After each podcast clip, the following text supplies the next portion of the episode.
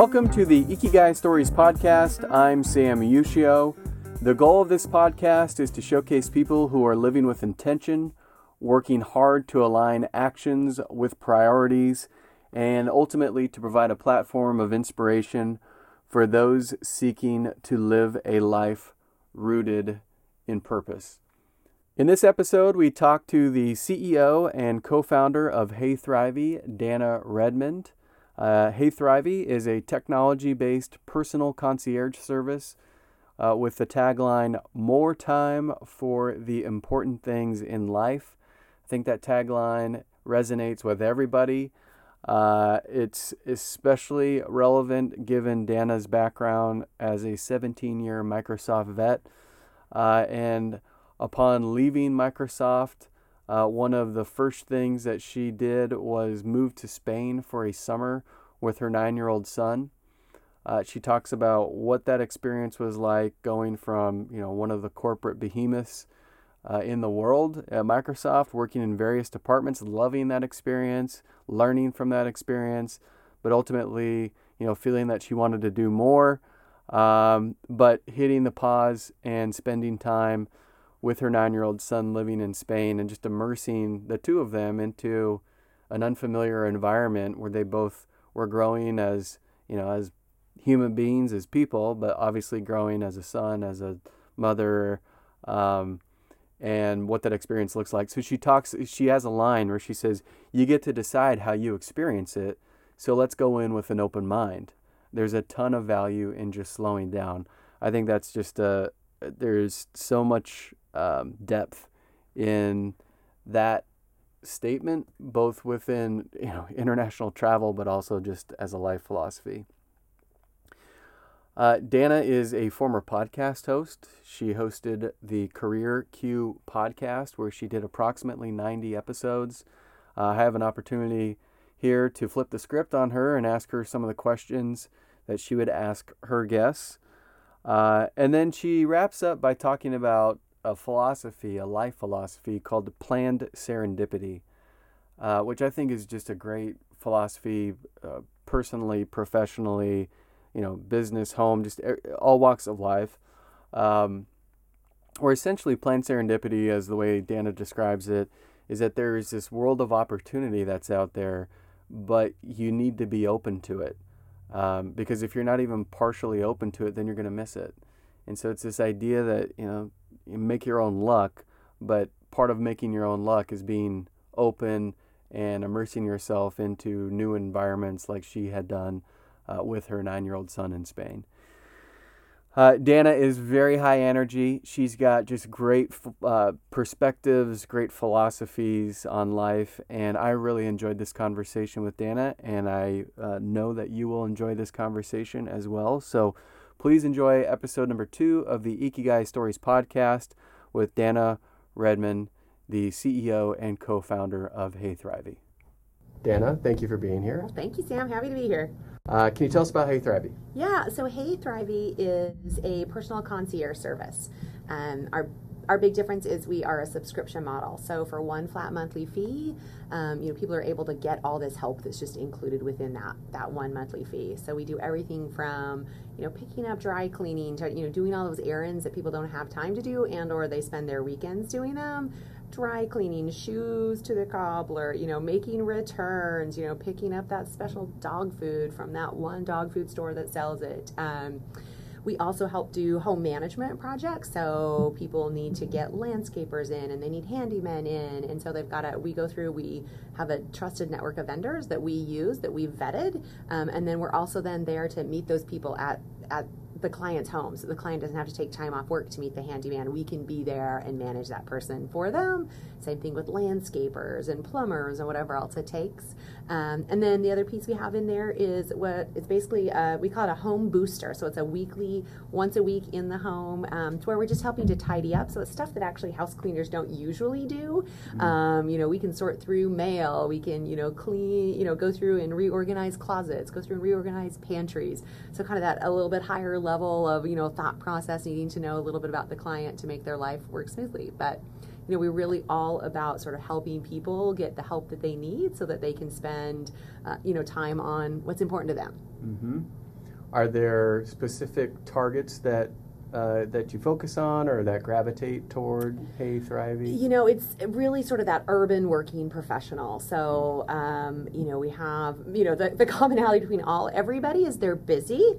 Um, and mm-hmm. some people are very, most people are very busy with work, so have very big, full careers that keep them busy, but then also their the rest of their life. So either they've got a family that's very active, or they themselves are very active. We've had, you know, people that are like avid rock climbers. And so guess what? Every Saturday and Sunday they are out mm. climbing, you know, climbing. They do not want to spend those weekends picking up dry cleaning. You know, we've got cyclists, people that are avid cyclists who again want to spend their evenings and weekends doing that. We've got people that have just very full family lives, you know, two working adults in a family plus three kids with school activities. You know, that's a lot going on. And so they just right. need some of that help to get them through. Right. Are there um, so are there specific stories that you can think of so you're kind of referencing some of this yeah, of, of yeah. people who have so it, there's a combination of it sounds like blocking and tackling mm-hmm. and then also passion pursuits um, under this header of we're just crazy busy yes yeah um, are there are there other categories b- between passion pursuits and just I'm trying to keep my nose above water as a parent with three young children. Yeah, you know, like, the the other place is, you know, we actually have a number of clients who really have their act together mm-hmm. and they need us to come in and help them keep their act together. So, mm-hmm. uh, you know, folks who have previously had nannies or babysitters that have you know sort of picked up a lot of the slack but now their kids are older and they don't need the child care but they still need some of mm-hmm. that you know some of that other assistance yeah. that somebody was providing for them yeah. and so you know these people that are super organized i walk in i think gosh can you come organize my own home you know right. and, but they just need us they need that little bit of support i mean and so i'm a big believer and i just want to change the way people think about getting help um, you know, so many people think, oh, I should be able to do it myself. I can do it myself. Mm-hmm. But at the end of the day, if it doesn't, you know, make you happy or bring you joy, or it takes you away from doing something that you sort of find joy in doing, then let us take that off your hands for you.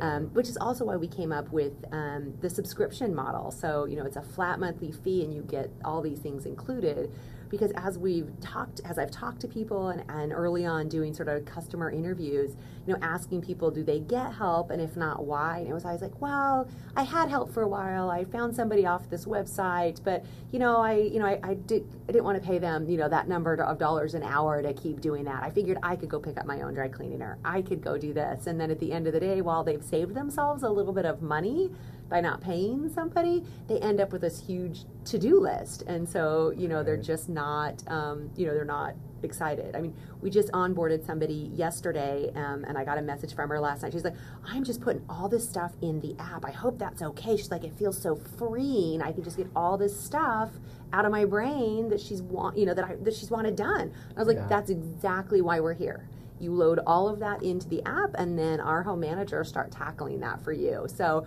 you know i like to think that we sort of you know we're like this all inclusive sort of resort where you can just walk in and know stuff's going to get taken care of. You offload your to-do list get all of that mentally out of your brain or off of papers like the number of times you walk in i walk into an onboarding and somebody's like oh i made a list and you know they have this big paper to-do list that they have stuff they've wanted to get done that they just haven't had the time or the energy or hasn't risen to the emergency mm-hmm. and so they haven't done it but with us they can get it done so what does the process look like um, can you talk about the technology, the use of yeah, technology, yeah. and how I just dump my brain yep. into this technology? So yeah, so we, um, you know, one of the things that uh, uh, I was pretty passionate about right from the beginning is that we be very much tech enabled, and so that it's as easy as possible for our clients to get in touch with us, and so it's you know just becomes a thing, uh, you know, a natural thing for them to do. So um, you know, we have an app, and that's the way we communicate with our clients. They go in, they submit their um, you know a task, they categorize it, they put in as much detail as possible.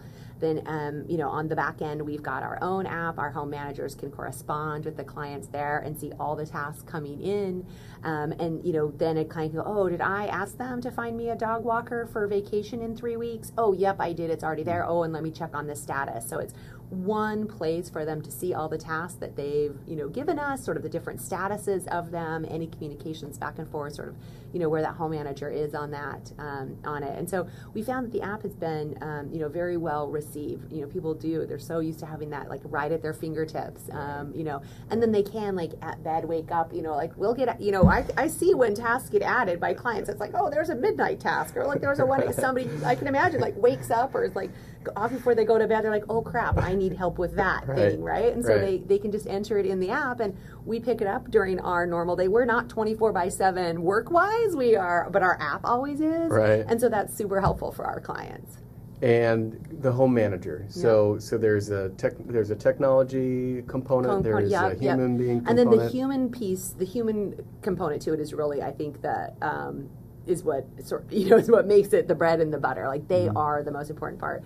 So the home managers are um, actual employees of ours. We don't use contractors. We're not a gig economy. Yeah. um, and again that was very important from the way um, i wanted our clients to feel taken care of. It's not a different person that comes into their house each week. It's not a different person you know that they're interacting with they're interacting with that same home manager um, week in and week out so they get to know them the home manager gets to know them and sort of we as a company can get to know them and then we can get somewhat predictive. Like we know the, the people who have kids in grade school. So in january we were saying hey are your kids ready for valentine's day? Do you need us to you know buy buy valentines for your kids to get out Wow. at school? You know use that. around you know around like all of our folks had you know, if they wanted to order pies for thanksgiving we had that stuff taken care of in october for them. We're like hey are you hosting? Do you need chairs? And so we can get to know the clients and you know before things become an emergency for them um, you know we can help them get sort of you know predictive about their life in a way. And all because we get to know them their households what they need uh, you know, same thing. It's like, okay, oh, it's spring break's coming. Who need? Who? What families are going away? What do you need? Do you have? You know, do you have sun, going somewhere sunny? Need sunscreen? Oh, ski season was coming up. You know, we had people we took skis in to get waxed. You know, so we can help people get ahead of Yeah. ahead of sort of Yeah. where they are because we can. You know, we sort of have this bigger purview of you know sort of lives in general. Yeah. How uh, how does the home manager and the client build that relationship? Is it what was the onboarding process look like? Yeah. So the onboarding process really. So the first meeting is, um, you know, in the home. It's at you know we call it an onboarding session, and the home manager meets the client, um, and then from there it really that relationship then varies so much per client. So some of our clients they are there at every home booster, so the home manager sees them every week, um, and you know, at, you know the client is working like side by side. They're sorting through closets, and you know they're helping them say, "Do you need this? Am I giving this away?" You know, side by side. Other ones, you know, we've had clients that I don't know that we've laid eyes on that client since that onboarding session, and it's Yeah. all just online. Yeah. But because we have the app and we have email and stuff, it still feels very personal. You can still get to know them. Yeah. Um, in a way, with just the requests there, you know, that are coming in, and so it's really. Um, you know, we take our cue from the client, sort of in how much they, uh, you know, want to engage and be there, and you know, and then we have clients that are sometimes there, sometimes they're not. You know, right, right. The the predictive component is interesting. How how do you build that body of knowledge? Is it just based on experience and repetition, and just over time you realize, oh, we should ask them about X, or Yeah, Yeah. some of it is, and a lot. You know, Yeah. we um, I, initially we did a lot of sort of deep thinking around sort of what is the a home life, a normal home life cycle over a year, over a week, over a month, and what does that need to, you know, what are some of those ideas that can look like, and then because we have that, you know, those body of tasks, and we've been in business now long enough, we can look back and go, oh my gosh, these are the most popular tasks. Those tend to come in, you know, the beginning of the month. Okay, is that something we should be asking other clients if they need, or um, you know, like this summer, who knew Seattle had like this outbreak of moths. Like the number of clients initially, you know, like they would say like, "Hey, I think I've got a moth problem," and then we got to this place like, "Hey." Clients, do you want us to look and see if you have a moth problem? You know, we can. We know. I now know the the great moth. You know, the folks who can come in, we can bring in the, that can help you get rid of your moths if you have a problem. So, like, but it's an interesting. I was like, I didn't know we were having a moth infestation, but the number of homes that were actually impacted by moths, like, okay, I didn't know we had a, See? a moth. yeah, we did. Like this summer was moth. apparently the great moths of 2018. 2018. That's what we're going to be Mhm. telling our grandkids about, huh? Um, interesting. So when a client joins HeyThrivy, is there a point in which they really can feel the tangible benefit, like just an observation. Mhm, This is more of mhm. a qualitative Right, question right, than right. anything. Yeah, yeah. Like where they just, like you were describing the person who was downloading all the tasks into Yeah. the app, and that was very freeing. Like, is, are there stages of the HeyThrivy experience? Yeah, if you, know. I, I think there are. So there is the first stage of it is they've just downloaded all of these tasks and thoughts and projects and you know we'll walk in there like oh well we wanted to get our deck redone we've been thinking about getting blinds in the house you know we've had a leaky faucet like all of these things and so then we you know prioritize them those bigger projects and say okay let's go through those. And usually by about month two or three we've actually gotten them through getting bids on a lot of this. So so Mhm. what i've found is a lot of people have these home projects that they think they want to do but they've never put any level of research into them. So when we get somebody in to like give them a bid and they realize wow that's $20000 to get all new blinds in my home okay i'm just crossing that desire off my list or they go gosh that you know whatever it's the flip it's the, i didn't realize it was going to be so economical of course now i actually don't just want blinds in my upstairs i want blinds everywhere you know Right. so we help people sort of get to this place where they can make decisions Hmm. on a lot of projects and that's usually like a three month kind of phase to Yeah. sort of help them gather the information so they can make informed decisions um, and then for the clients that really have just a lot of day-to-day tasks that's also you know within month one we see them just in this great rhythm. They're like yep there's my dry cleaning every week. There's the bag that needs to go out to donations every week. You know here's the mail i need shipped. And they just get in this rhythm. And so you know they know every week you know these five or six things are just getting taken care of for them. And that transition happens really quickly. Yeah. um, and then you know people uh, and then it really is cyclical like around the holiday time the number of people that were oh my gosh i've got you know cousin or my, my cousins are nine years old and can you find a gift for them? Or my nephews in california like trucks. What's your recommendation for them? Yeah. and so things that where maybe they would have like put off and had to rush order Lego kits or whatever, you know, we can help them sort of get ahead of get ahead of that. So it's interesting. So some of it is just your time with us. I think some of it is also driven by the calendar of events that's happening. So those types of one-offs are those. So how does that work on a tactical level with the home manager? Is is that uh, so? Uh, you so you mentioned subscription based with home manager in the home. Yeah, so they're in the home once a week, and we Yep. set that up. So, you know, uh, the client knows every Monday from 9 a.m. to 10 a.m. the home manager's in their home, and that's when they can do stuff for them in in their house. Um, but that's also when they pick up the dry cleaning, when they pick up the donations, when they pick up the you know things that need to be mailed. That's also then if we've bought anything for them, or we return the dry cleaning from the previous week to them. Um, you know, and and it's nice because that's the kind of stuff like if we're you know when we're bringing in dry cleaning, we're not just bringing in dry cleaning and hanging it on the front door. We actually get it into their closet, take the plastic off, get it transitioned to normal hangers, and we can take away those mm-hmm. hangers, right? So it's not just that delivery, but it's that extra piece, the thing you would want done when you bring in your dry cleaning. Right. The, all that you know, you don't want it all hanging in the bags on you know those wire hangers. So you know we can do that just that little bit extra because we're in the person's home. We're not Yeah. just a sort of a delivery or errand service. And so I, I recall an example that you had given me once about Comcast. So trying to, or any type of service provider that hits the home, Yep. and they are in these weird windows. Yes, of returning boxes. You know, like we uh, we had a client that had moved that needed to return their Comcast box within you know a certain amount of time, or they were going to get charged. So you know, we can take care of sort of all of those types of things. And the number of, I mean, probably one of the things we do the most is return stuff for mm-hmm. people to stores and even online purchases and the number of times when people are like oh here's the receipt and it's like a 12 month old receipt because they've it's been sitting there with that pair of pants that they didn't no longer wanted or didn't fit and had just haven't gotten around to it. And so we call or we you know we we like hey we've had this really long time. Is that something we can still return? You know and a lot of people because we because we can call because we can put that extra effort in you know we get people's returns taken back like that kind of stuff. Yeah.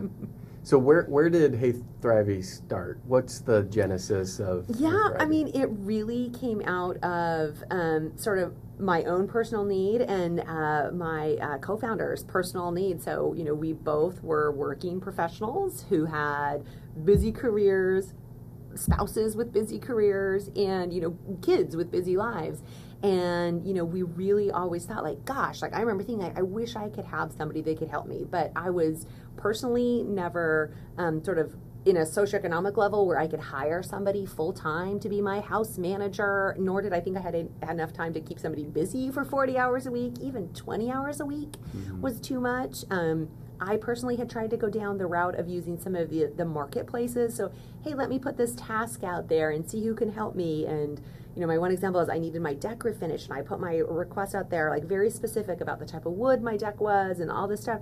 And I got no less than like 13 replies, text, emails, phone calls from 13 totally unqualified people. So that burden went back on me. So while this website was useful for me to put my request out there, I still personally was having to filter it, and I was like, it's useless. You know, just as yeah. a consumer, wasn't helpful. I was like, I wish there could be somebody in between yeah. that for me, helping yeah. me screen that, so that I don't have to have all that mental burden of it. Um, so it really grew out of sort of you know my own personal need my co-founder's personal need and we were having uh, you know we were we met for brunch one day and we were sort of bemoaning our lives and we're like there's got to be the solution out there and like let's go look for it and we went out and looked nothing that like met what we thought we needed so we said, let's try to build it. So we started, uh, you know, interviewing potential clients and getting really good reception to it. And then from there, you know, started building the app and, you know, launched the business. So how long did it go from bemoaning over brunch,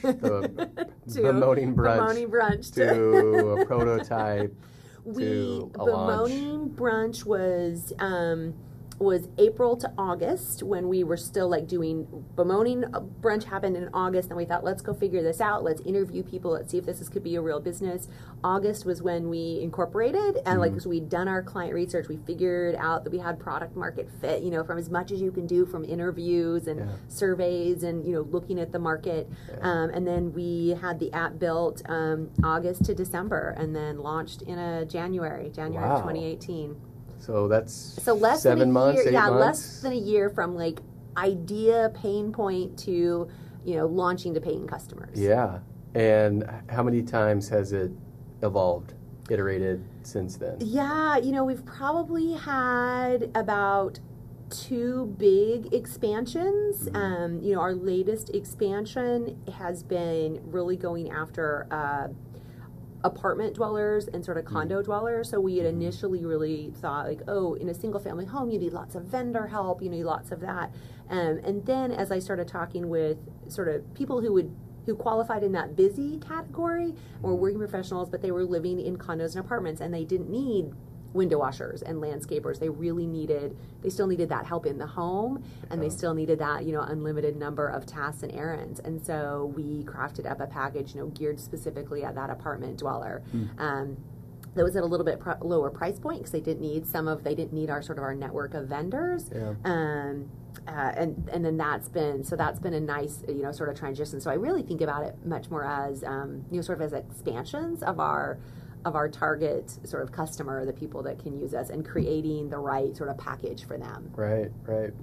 Um, so back to the bemoaning brunch, yeah. or just that, that time. yeah. Um, so that was about what, well, eight eight months ish, until you were taking your first check. Yeah. Or yeah. collecting your first dollar. Yeah, yeah. Um, can you just describe that time frame, like just yeah. the the psychology involved with juggling an idea and turning that idea into a reality and probably having um, some doubts along the way and ha- working with a co-founder. Can you just yeah just so it you know it was it was um, there were some ups and downs. Like I started mm. out super excited. Yep, I'm doing this, and then started digging in with the clients and trying to you know, there was this combination of I had a vision in mind, but then I also really wanted to know like what is it people that are busy that get help, why don't they get help, you know, or mm-hmm. how do they get help and where, um, you know, and I, you know, one of the big ahas really was this idea that people sort of nickel and dimed themselves into saving money but without getting help you know? So mm. they were willing to they didn't want to pay somebody per task. Um, you know like my own experience had been i had been less concerned about that. It was more sort of that overhead of like trying to find who could do that task was my big you know was where we went from it.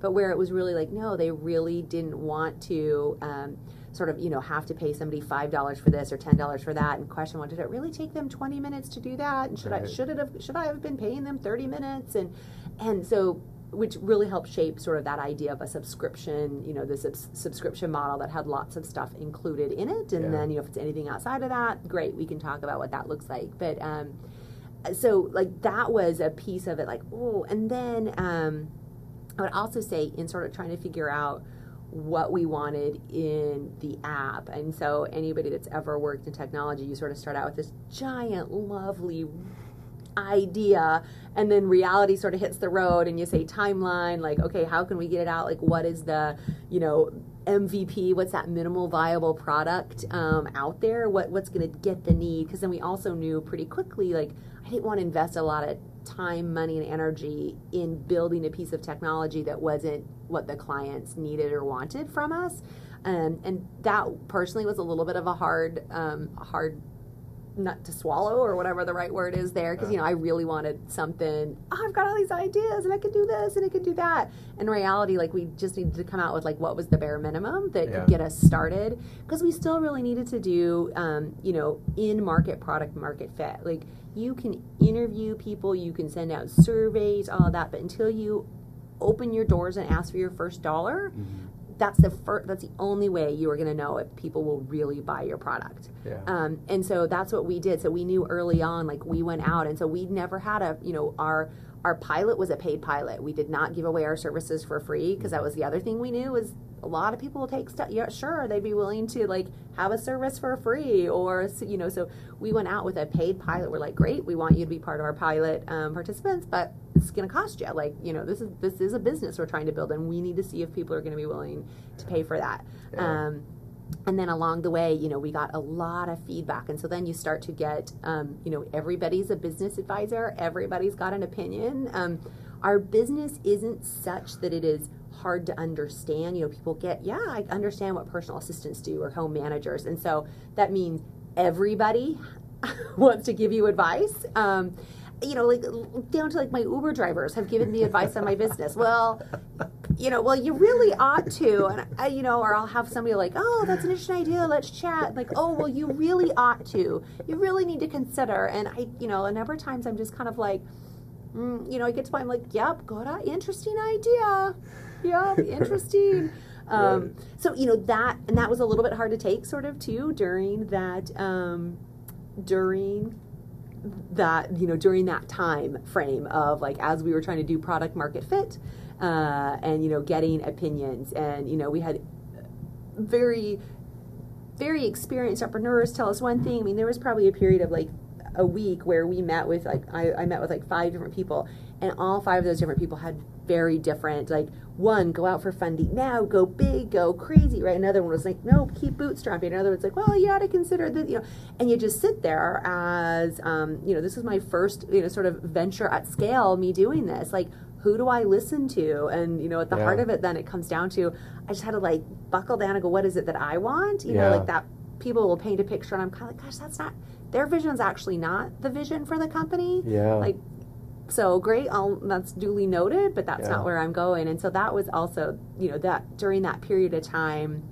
before we got into market and before we sort of had really sort of launched and could say no that's it mm-hmm. um, that was one of the more challenging things was all you know very qualified advice down to not so qualified advice but advice yeah. nonetheless yeah so how how did you sift through all that or how, how did you yeah decide i'm going to make the decision i'm going to stop taking that advice yeah. or filter the advice or it was um, you know it was interesting i mean i did a lot of talking through so uh, you know what i'd say is i so between my co-founder and i like it was great um, with my original co-founder because we could sort of bump ideas off of and gosh that did, did that feel right to you no that doesn't mm-hmm. make sense and there were things that she and i you know totally differed on too like this way or that way and we kind of you know, rock, paper, scissors, that's the way we're going to decide, um, you know, what makes the most sense. Um, but then also, you know, I have a couple of trusted advisors that I, you know, from a personal level, pre HeyThrivy, um, that I trusted sort of their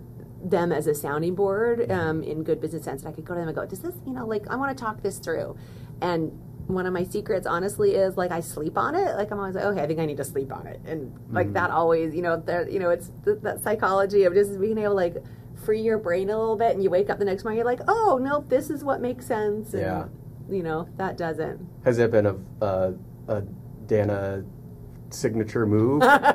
Sleeping is that always it? like yes. a, a, sleep on it type thing? Because that's have, hard. That's I not have, easy, especially if you've got that much advice mm-hmm. coming at you from that many directions. I have learned that about myself over the years. Is yeah. I, uh, you know, there's a saying like, um, you know, go slow to go fast. Like I have learned for myself that when I sort of make a knee jerk or rash decision or quickly take some advice, um, it's not always the most thought through for me and so i do need to say like take it all in and then i just need to and kind of not even think about it it's not like i make you know, like continue to ruminate on it. I just need to go, yep, it sits in the back of my brain. I go do other stuff, you know, whatever I'm eating dinner. Right. It's usually, you know, then you're in the shower the next morning, you're like, oh, that's the right path. And yeah. for me, that I know that about myself that I, my brain keeps working on it in the back, you know, the, the yeah. back channels. yeah. Um, and it's, it's really important that I be willing to do that. And sometimes that's hard when you've got other business partners or other people who are wanting to move fast in an area to have to say like no i you know i need to take some time. Um, you know no i can't make that decision right now. You know because i've had people approach me about partnerships or doing this or that. I'm like i just need i just need some time. I'll get back to you. Yeah yeah. It's tough though to make to keep the emotional decision yes. down yes. and let the executive functions yes. Yeah Right. And you know, and that's there's so much of it where you, I just have to say, okay, like what is the metric on? You know, I have to sort of go back to because there mm. are things that look like fun and interesting, but then I have to say, okay, wait, what is there a financial ROI on that investment? Yeah. Is that is there? You know, if I spend my time, it's not even on money that I spend on the business, but sometimes just on my time. Like, right. what is my what is the ROI for either me personally or for my business if I invest time and energy in engaging with that person or that group or right. whatever, right? And so. Right the more I can make myself just say, okay, what, you know, put some kind of metric on it by this date, this has to be true. Yeah. Um, then it also, then it isn't an emotional decision. I can, you know, say yes or no to a business partnership or something like that. Yeah. Logic based. Yes. Yeah. It's hard though, because sometimes the shiny looks really cool. Yeah. sometimes the shiny is cool.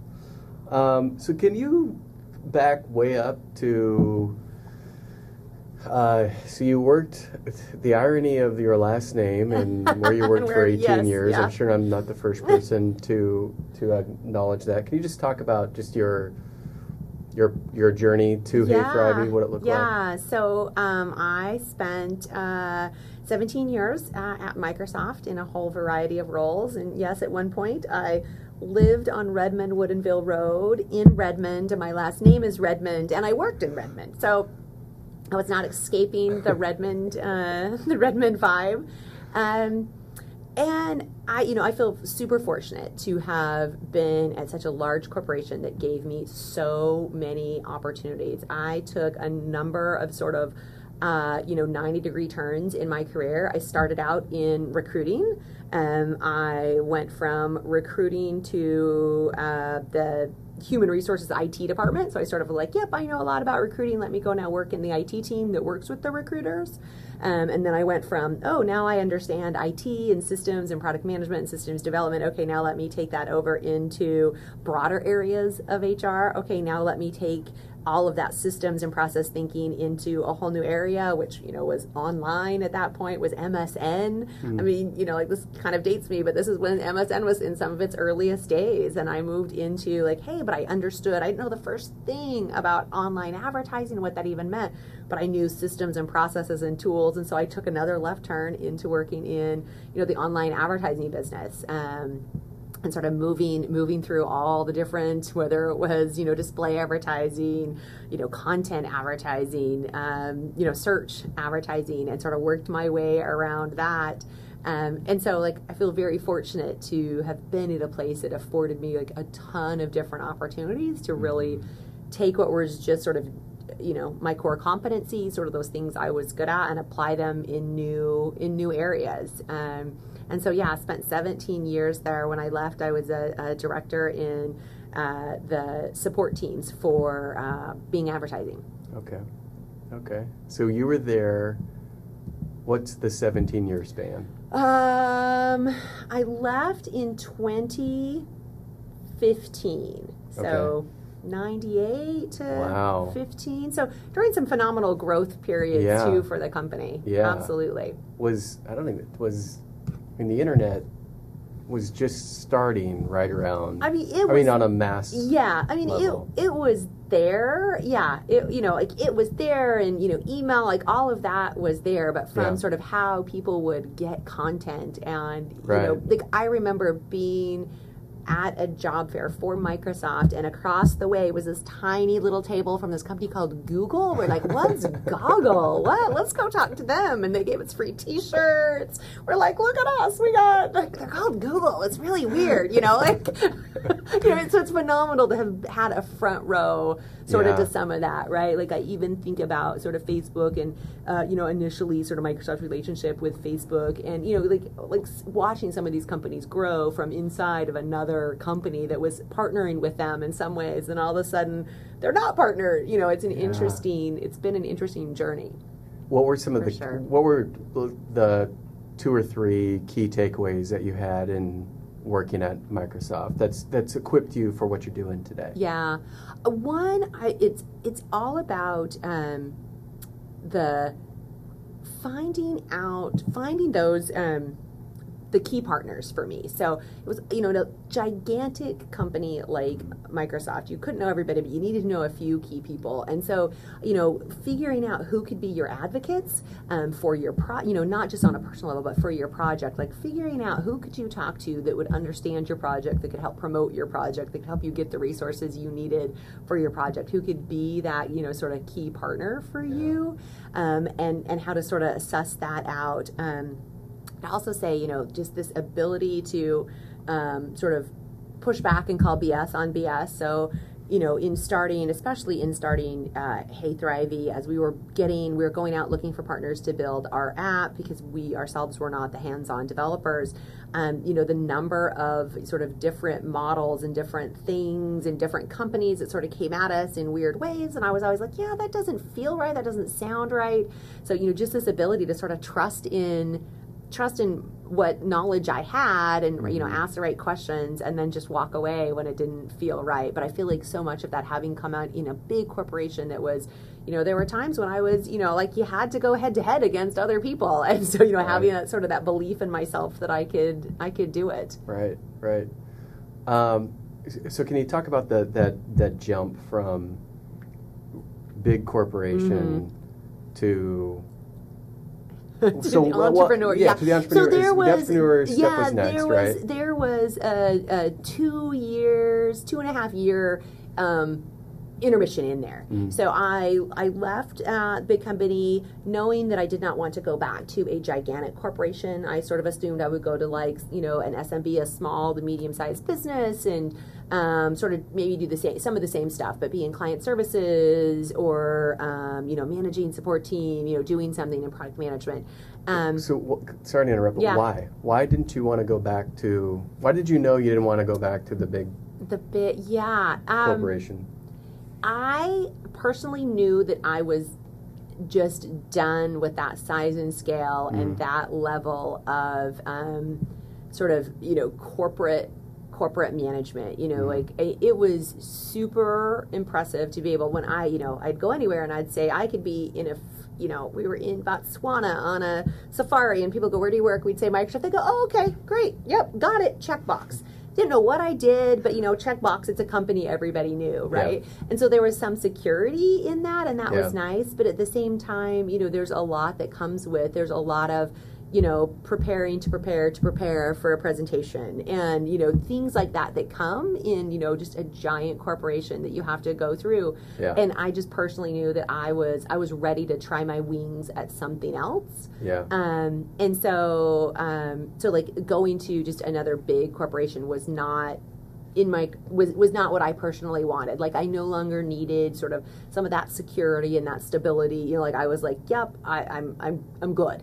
Um, so I always thought it was going to be like a small and medium sized business. But then I knew I wanted to take a year off. So my whole goal, I quit, wanted to take a year off, wanted to travel the world, um, and sort of just kind of figure out who I was a little bit because I had definitely grown up in the corporation, which was great. But there was still pieces of me that I always thought like, oh, I could do that. I could do that. I, that's interesting. I could do that. So then. Um, uh, during sort of that intervening time, I did. I went to Spain for the summer and sort of found you know found myself like wow this is incredible like experiencing a different culture um you know living someplace putting myself into a tiny small town where i really didn't know what i was doing had never been there um, just sort of i think again helped prove to me like i can do a lot of stuff like i'm wow i survived that you know like Yeah. good for me um, and uh, and so then I started doing some consulting with small businesses, and what I found and that was interesting and fun. And then i kept running up against you know so many small businesses you know the one that i would work with. Um, you know they needed a, a little bit of help in different areas. Everybody sort of just needs a, a little bit of help. But then even when that it was then like that's a little bit of help with your business which i was somewhat passionate about. But then then in you know brunch with my co-founder it was like gosh it's it really in our personal lives where i feel like if people could get just a little bit of help with some of that minutia they can just maybe they can work more maybe they can work out more maybe they can you know spend more time with their kids i don't care what it is but i just want to help them with that so Yeah. like there was this two year period of time where i was still sort of you know figuring figuring out my own my own path Yeah. So before you left Microsoft, the w- was it a slow build for you where you had this, or was it an immediate like no, it was a, it was a slow build. I mean, and I laugh, and I I tell this to a few people.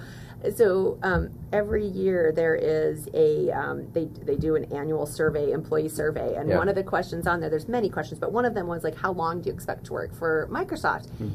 Probably from about year eight, I charted one to two years one to two years.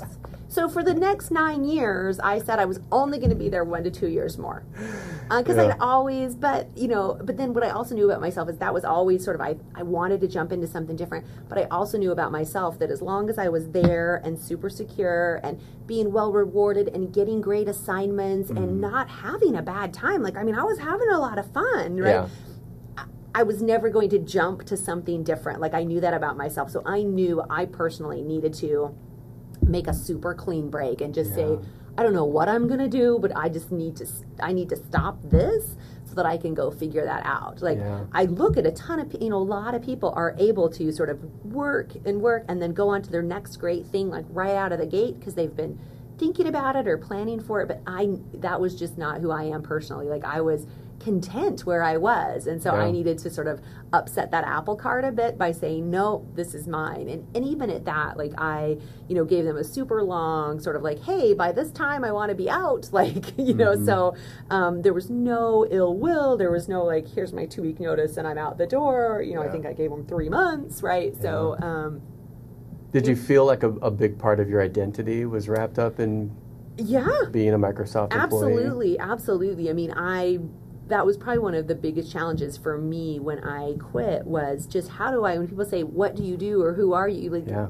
how do I how did I now describe myself? Yeah. And because I had always led um, with my job, Right. um, which Right. was challenging. So trying to figure out, so spending that time figuring out how do I say who I am and what I am. You know, I'm also a mom. I'm a, you know, I'm a wife. I'm a daughter. You know, I'm a somewhat, you know, okay Dominion player. Like, how do I want to define myself, right? Like, which one of these new categories, you know, do I do I lead with? Yeah. Um, and so, you know, becoming it's interesting because I think that I've a bit replaced with my corporate identity with my entrepreneurship Yeah. identity. So Yeah. now when you ask me, I, you know, that will be the first thing I say is that, oh, I'm, uh, you know, a founder of a startup. Yeah. Yeah. And so for me, that's been a, you know, I was able, that's maybe that scratched that itch a little bit of needing a, needing a new identity. Yeah. Yeah. Uh, Spain. yeah. Why Spain? And what did what did you learn about yourself? Yeah, I mean, so it was an interesting, a little bit kismet and a little bit planned. Like, I knew um, I wanted it to be a place where it was um, it was different enough than Seattle in the U.S. that I would feel like I was in a you know a foreign country. Um, but I also knew it needed to be um, in a place that it wasn't so out of my realm that I'd be able to somehow communicate. Um, I had taken Spanish in college, and so I was like, well, maybe it's a Spanish speaking country. And so I'd looked all up and down, you know, I looked all, there's a whole huge continent that speaks Spanish, right? Uh, and so I'd looked a lot in South America, and then I was sort of sharing this with another friend of mine, like, hey, I'm looking this is I want to go spend the summer somewhere. I'm thinking Spanish speaking, or she's like, oh, you should talk to so and so. You know, it's a, with a new family at my son's school. Um, you know, I think her family's from Spain, and so I like, oh, that's right. So I call up this woman. We're chatting. I'm like, can you tell me about it? You know, what do you know? Have you been there? She's like, I'm like, I want to spend the summer. Um, you know, I'm thinking, a, you know, a, so I'm describing like I want a small town. I don't want a big city you know, a place where, you know, we can feel like we can become part of the fabric of the community, where there's a little store, where there's a little, you know, like, Mm-hmm. and she's like, I think I have the the right town for you, you know. Oh, by the way, you know, like the town where my mom grew up, and we, you know, she still has like a family home there that they're trying to rent. You know, I was Yeah. like, so it also, some of it was very planned and sort of strategic, and then some of it was quite literally kismet in just sort of the right people at the right time, me putting it out there to people, and you know, the universe sort of going, great, here's this lovely little town called Mojácar in, in southern Spain, right on the Mediterranean coast. Yeah. Um, you know, sort of like check, check, fit all the bill. Right. I probably would never have found that town if Right. you know if my friend's family hadn't, you know, her mom wasn't from there. So you you referenced this a little bit, but what did so what reflecting back on that time there? What what are you pulling out? Like what what did you learn about yourself? Yeah. One is, I think, the resiliency of it all. Um, and, you know, the like, okay, I need to try to figure out, um, you know, we were, we wanted to get on a ferry to go to across the, or there's just this little strip of water that separates Spain from Morocco. I was like, we're going to Morocco. But how do you get on a ferry when you don't speak either one of the languages? Where do I even buy ferry tickets? And I really assumed, like, I had Morocco in my vision when I first went there. And I just sort of assumed, oh, it's so close. There's going to be like all these. It's going to be easy. Like, I got there and people are like, no, why are you going to Morocco? Like, what? That's not a thing. You know, it's like, oh my gosh, really? And so, but like, I had to figure in, you know, in a foreign language, Yeah. um, you know, in a foreign place, you know, for the majority of the time, it was just myself and my, my son was nine at the time, driving around, um, you know, navigating small cities, um, but just being willing to sort of, uh, you know, walk in and make an ass out of myself. Like the number Yeah. of sort of gas stations in on this dead road, I'd walk in and be like, hola, you know, like try, I didn't have great Spanish and bumble through and nod and smile and they'd write stuff down and point and, but just you know like being willing and you know we'd be or we'd be somewhere and i'd like where is that place i'm trying to get and i just have to okay i'm asking that bus driver and they you know in really bad broken spanish and they would you know speak to me in a little bit of english and mostly spanish but just being willing to have you know like do that um Yeah. and having you know the number of people sort of you know in the little town we were that we got to know the people at the there's one market there's one like small grocery store and you know a few of the restaurants and you know we'd sit down we'd like oh what what's this? What that? And they you know they'd say stuff and I'd half I kind of half understand you know I was like oh I think it's lamb. I'm not sure how it's cooked but it's lamb for sure. Let's do that. Um, but you know so then just sort of being willing to try stuff Yeah. um, and it was interesting. So one of the things I told my son before we went um, was, you know, he's nine. He's used to sort of the way life is. He's used to bread being a certain whatever. And I said, you know, the important thing about it is what you'll know is stuff will be different. It doesn't make it wrong. It doesn't make it right. It's just different, and Yeah. you'll get to decide.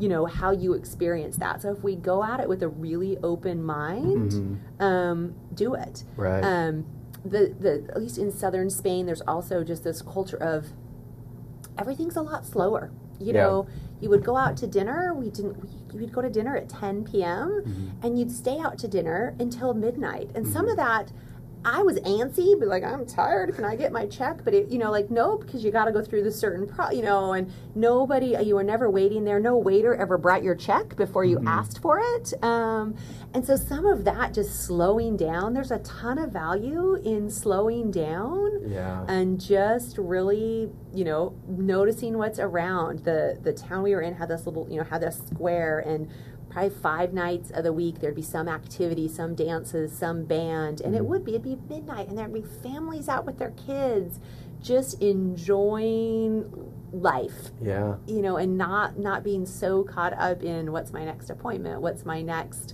um, you know where's where's my next thing coming from you know like what's my next next task to do Yeah. um, so learning learning that was it was very helpful for me too as well Well, yeah, I'm sure it changed your perspective on everything, right? yes yeah Um, to, so br- bringing your nine-year-old Yeah. son, that's that's incredible. Yeah. I mean, what a valuable experience for him as a nine-year-old, and you as a parent, and you and your relationship together. Um, had did you have an experience personally in foreign countries beyond like your standard vacation, or was there something behind this that So- said, "I'm gonna"?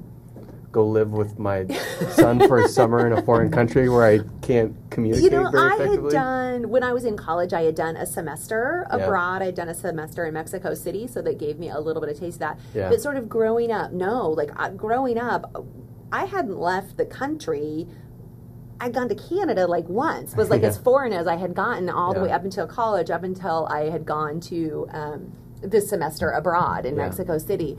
Um, but that personally for me really sort of lit this bug in me about maybe a little bit of wanderlust, about of really trying to experience other cultures and knowing. And so, um, you know, even prior to that, our vacations and my vacations had always tried to be way more immersive, you know. So we would go places for like two or three weeks and try to stay in small towns and and or you know travel. One of my favorite things is we took you know we traveled with people who are local. So you know uh, one of the benefits of living in Seattle in a huge cosmopolitan city, you you end up with friends who are from all these fabulous places around the world. So you know we we went with um, my husband's roommate was from Sri Lanka, and he arranged for a few of us to go back to Sri Lanka with him for three weeks. Right, like that's incredible to Yeah. see a country.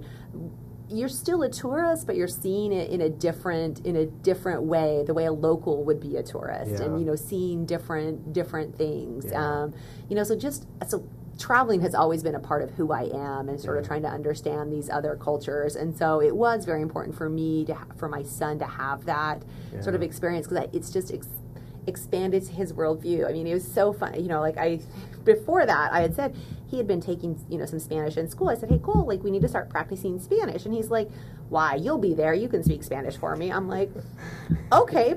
Not very well, probably, but okay. And that was the other thing I told him is like, there will be times, buddy, where I um, won't know everything. Like coming from a world where, as the parent, you know, in normal life, you're pretty much in control. You know, like you, you know about what's happening. You know, you got a lot of, you know, you can manage most of a child's life.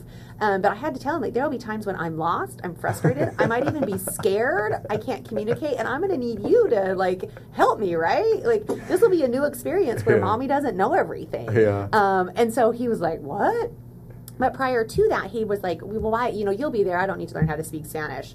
Um, and I think for him, because it just as a nine-year-old, it didn't make any sense. Like, why learn a foreign language? Like, what does that matter? It Right. you do that in school, and that's the only place. Yeah. We get there, and within maybe it's probably about the first month, he's like, "Oh, I really think I need to start studying Spanish." Like, he Mm-hmm. really took an interest in it when he realized entire countries, entire continents speak Right. other languages. Like Right. from his little brain, having been exposed, and we, he, you know, we'd gone on foreign vacations, but that was always just this little snippet that seemed, oh, those people are different, and Yeah. so, um, you know, like for him to realize, like, wow, you know, foreign language, you know, I don't care what foreign language it is, just being able to converse with somebody in a different language, in their language, and understand their culture a little better is so key. Are there are there elements of that time that you draw from in HeyThrivy? Like th- that whole concept of like slowing down and there is some yeah, yeah, some like kind of parallels I, there. When I think about it, it really um, comes to you know hel- helping people get help. You know, Yeah. helping people like Yeah. take time for what's important right. by help, but you know, by my company taking on some of those things that yes they can do for themselves, Right. but they shouldn't have to if Right. you know if that's not what you know brings them joy or that you know it's taking time away from something else Right. um, you know and so i think that's a very important piece about you know just being sure that you are slowing down for the right parts, you know, and enjoying what's there and, you know, sort of living in that moment, Yeah. um, you know, and letting somebody else, if somebody else is an expert in something else, let them handle it. Yeah. Uh, so I found somewhere in researching Danna that you had referenced um, uh, Danny Meyer and hospitality. I think you had Yes, listed that yeah, as your yeah. your favorite book. Uh huh. Um, can you just talk about that a little bit and maybe that I'm putting you on the spot, Yeah. but just how does th his philosophy or that idea, setting the table is the book, Yeah. um, guide you running HeyThrivy and working with home managers and getting uh, there's there's a trust component yeah, right where someone's opening their door and saying come in come in. So yeah, come into my, that? you know, they let us into their lives, Yeah. um, and very much so, and that's you know a piece of it. So you know, thinking about HeyThrivy almost as you know an in-home hospitality company. So how can we help people take feel very taken care of Mm-hmm. in their own home and in their lives. Like we probably all experience restaurants or hotels that you go to where from the minute you walk in, you sort of are not a want of anything, right? Like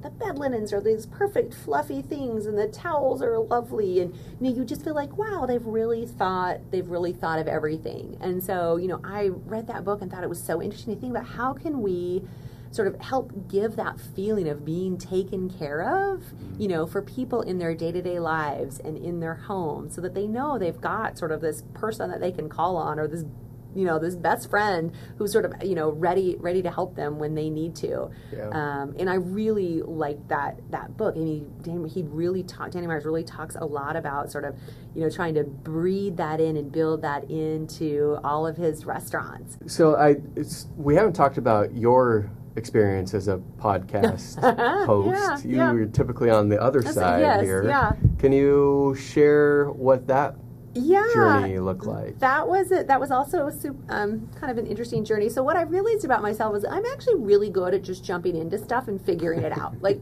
some of that Spain, some of that. So um, as it was, I was, uh, it was as I was trying to um, sort of decide what to do next, sort of after I'd quit um, my corporate gig and was still figuring it out. Met with a she'd been a former colleague of mine and she was looking for a job too. We were sort of talking about like how many coffees we'd been on, how many, you know, um, networking events we'd been to. And wow, like we were felt again, felt very fortunate to sort of have the network and the network of network that we had. And Yeah. wasn't that great? But, you know, not everybody had that sort of great of a network or, had, you know, gone through all this. And she's like, well, I wonder if we could do something with this. Like, is there a way to sort of make it easier for job seekers or people in their careers to sort of get this advice? And I, I was like, probably. I don't know. Like, I'm not that creative. And so she's like, well, I'm to think about it. So, you know, in a week, she said, let's go for coffee. I said, okay. She goes like, what do you think about a podcast? I was like, okay, hold on. Let me Google what is a podcast. I, I mean, to that point, I had didn't have the podcast app on my phone. You know, like I then was like, let me think about like, okay, that sounds right, but it was a one to many. It was a way to get information out there. But then I just became like this voracious consumer of podcasts because up until that point, I had not listened to a podcast. Right. And then she's suggesting, hey, why don't we do a podcast together? So I spent a little bit of time sort of listening to other podcasts, kind of figuring out, and then I was like, let's do it. Like, what's sort of, you know, I, I always do this quick calculation of like, sort of, what's the worst thing that could happen? I'm like, yeah, we record some stuff, nobody listens. Like, that's the worst thing that could happen. Right? And so, who? And if I had fun doing it, well then, Yeah. good for me. But if one person listened and got value, I figured it was a score. And so Yeah. I went from having not listened to a podcast to yes, being a podcast co-host, um, and and doing that for about nine months. And we had a pretty ferocious. Um, sort of schedule we got oh you know we got out like over 90 episodes Yeah. and so In we, nine months. I didn't realize it was nine months. yeah, like we Wow. cranked it. Wow. Uh, we cranked it out. Um, and it was an interesting topic. We were, you know, able to interview some really cool people. Um, Yeah. And so yeah, yeah, that was that was very fun. And then, but then that was there's always this question for me is sort of, um, you know, for what you know for what end are we doing Right, that? And we were sort of doing it to have a podcast. And we're like, okay, at a certain point, that kind of goes, okay, we Yeah. we had a podcast. Yeah.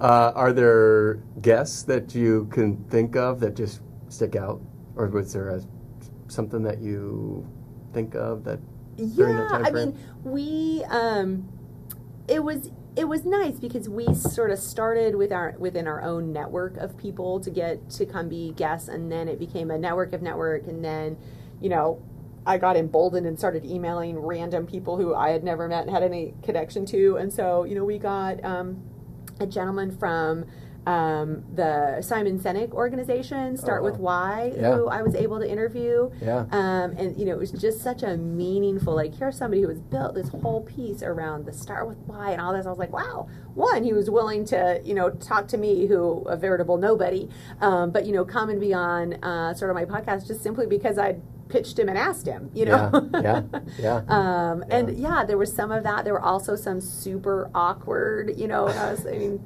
the blooper reel that we had was pretty funny. Um, we had a few foul mouthed people. We had one, somebody who was hungover horribly. Admittedly, Admitted, Or- okay. admittedly, like admittedly, um, yes, um, and some super funny people. Like you just get in these giggle, you know, you're just like, oh my gosh, I can't stop laughing. Um, yeah, like one of the questions I always ask was sort of, what would you tell your younger self? Yeah. And they're like, don't run on cement. And I was like, what? like, I was like, oh, that's a great advice, but okay. Like, It's probably some deep, some deep, Yeah, deep, some deep- history yes, there. Yeah. Um, um, I was going to ask you one more thing about the podcast before we shifted gears off of that. The the cement threw me. See, exactly. So then how do you come back from that, right? Like there are times, and you know, being a podcast host, you just sit there and you're like, oh my god, what's my next question?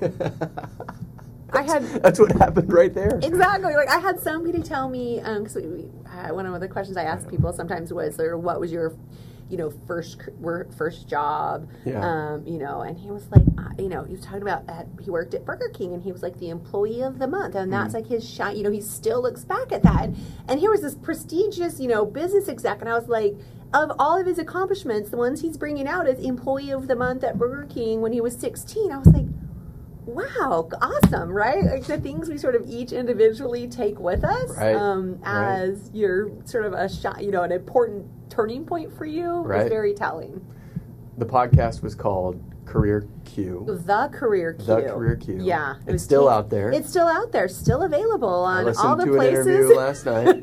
all the places Still you get your there. podcast The yeah first one was in 16, is that right? Uh, 2016? yeah, yep, -ish? mhm. Okay, all right. Um, uh, okay, so actually, here's what I here's one insight that I gathered from the podcast. And actually, before I well, no, it's on here. It's actually a question. so you had asked three questions to wrap up. That was always. Uh, I don't know if you always did that, but, or if that that was just in the episode that I listened no, to. So I thought here's an opportunity to flip the script. I'm gonna throw these back at Dan, Okay. maybe she's already had a chance to think about it because she's asked it so many times. So the first one was, what was your first job? Yeah. Um, my first job was I worked in a book bindery. It was a small book bindery. Um, my mom worked there and she said, I'll get you a summer job. And I thought it was going to be in the office because this was in between my junior and senior year of high school. I'm like, cool, I'm going to get to file all this. Nope. I was in the back binding books. What does that look It- like? And it is a small book bindery, so not much automation. It looks like a book, you know, has, you know, thousands of pages in it and they're printed on these big sheets that then get folded. So you mm-hmm. walked around and to put together like a thousand page book, you had to gather up like, you know, a hundred of like pre-printed little booklets. So you walked around a big table, like swish, swish, swish, swish, swish, stacked it, put it in a stack. So like assembly line, mm-hmm. manual style.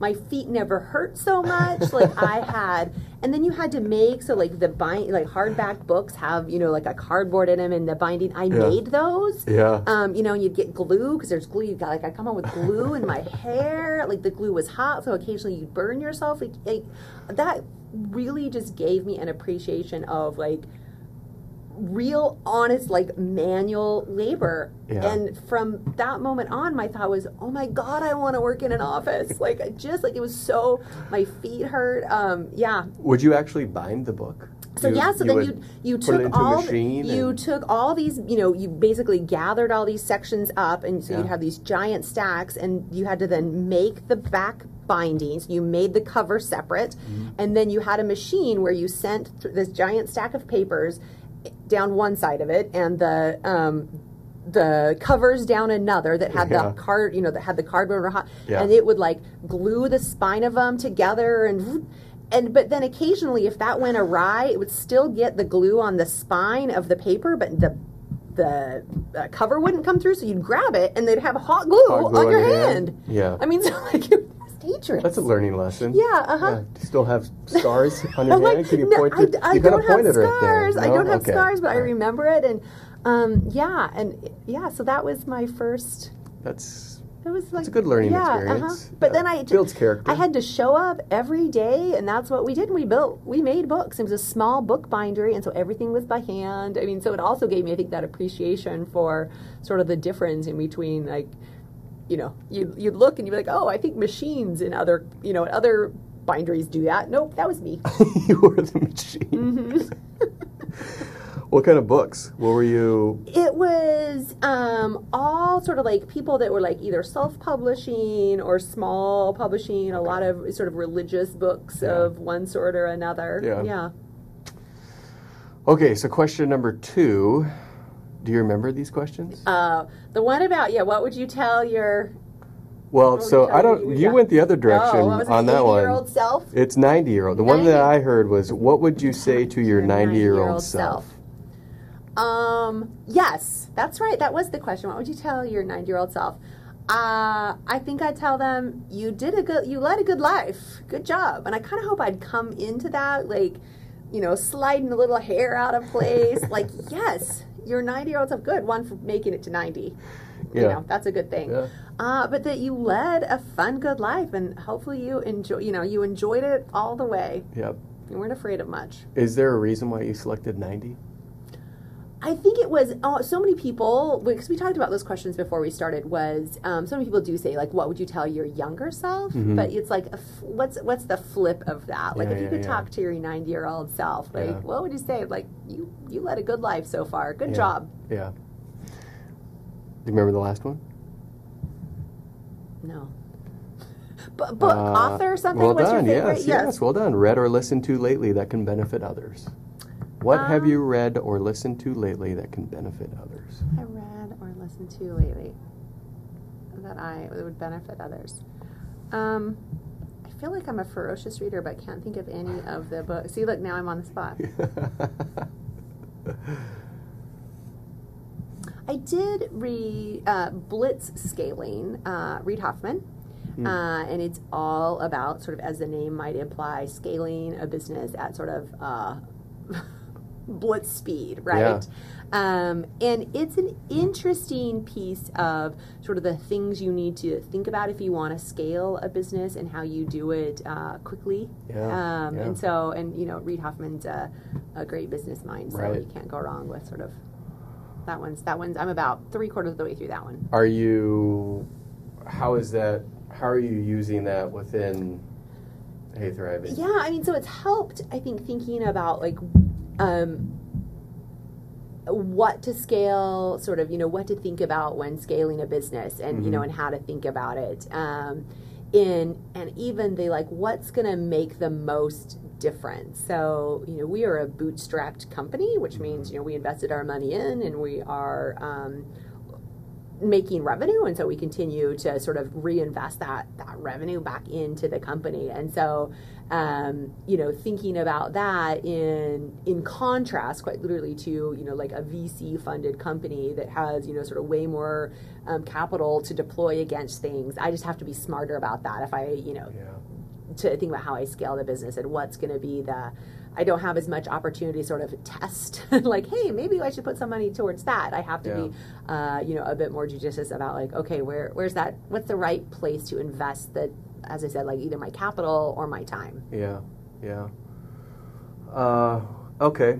Um, so, if you think back, so we've talked about a lot of different stages in your life, but if you think back to there, there have been some inflection points, some pivotal moments where you you had a fork in the road, um, or maybe multiple forks in the road, and you know you chose path A, let's say. Um,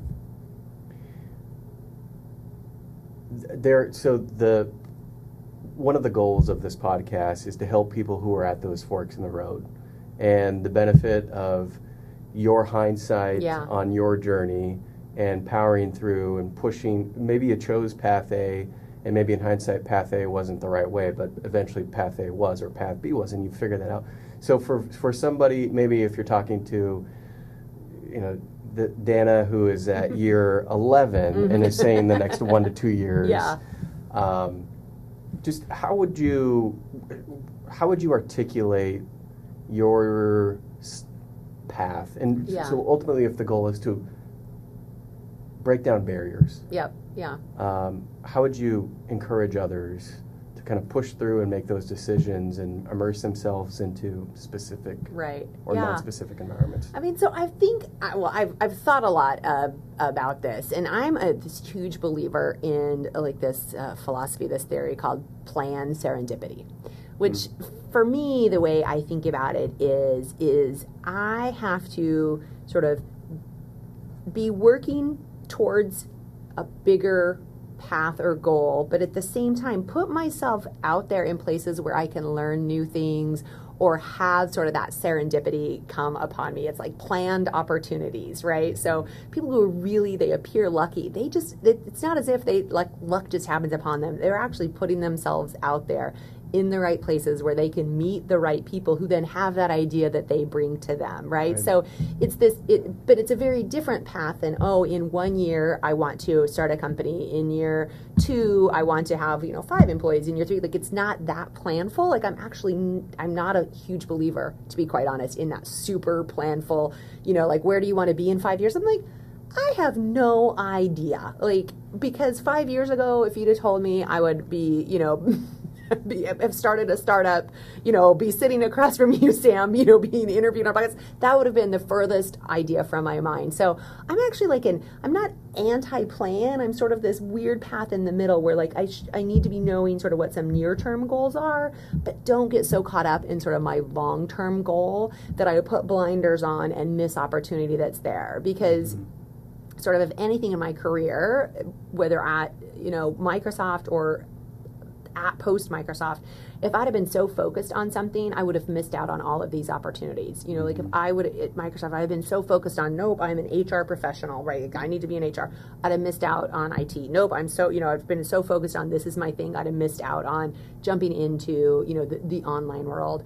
Same thing goes with once I left. If I was so focused on nope, I just need to go get another job. Like, and here's my it's going to be a small medium business, and here it is. I would have missed out on the opportunity to do the career Q with Dave and Stacy, right? If I would have been so focused on, nope, well now's the time. I need to go get, uh, you know, a full time paid job. I would have missed the opportunity, quite literally, to invest in myself and invest in this company and start HeyThrivy. Um, so I'm a, this big believer of like, while you need to keep working towards goals, don't get so focused in on them that you put blinders on because there's a whole world of opportunity out there and you ju- but you have to be open to it. Yeah. And if you're not at least partly open, sort of keeping your head looking around because you're so dedicated to your path, you're gonna you're gonna miss it. And I and I believe that even in business. So you know there are things with HeyThrivy. You know some of these expansions, like I could have very narrowly said like, nope, this is where we're going with this business, and we could and we would have lost out on sort of other partnerships or other businesses.